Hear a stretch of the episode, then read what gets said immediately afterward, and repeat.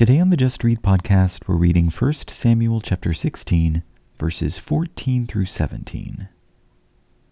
Samuel has anointed Jesse's youngest son, David, to be the next king of Israel. Meanwhile, things aren't going well for Saul. Let's read 1 Samuel chapter 16, verses 14 through 17. Now the Spirit of the Lord departed from Saul, and an evil spirit from the Lord terrorized him. Saul's servants then said to him, Behold now, an evil spirit from God is terrorizing you. Let our Lord now command your servants who are before you. Let them seek a man who is a skilful player on the harp.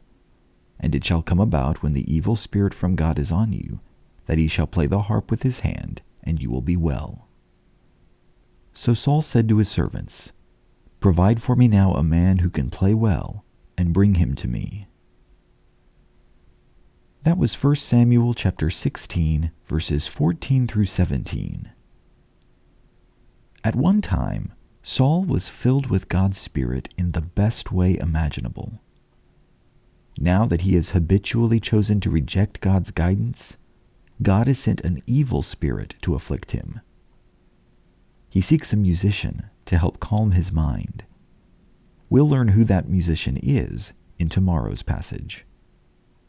Thank you for reading with me.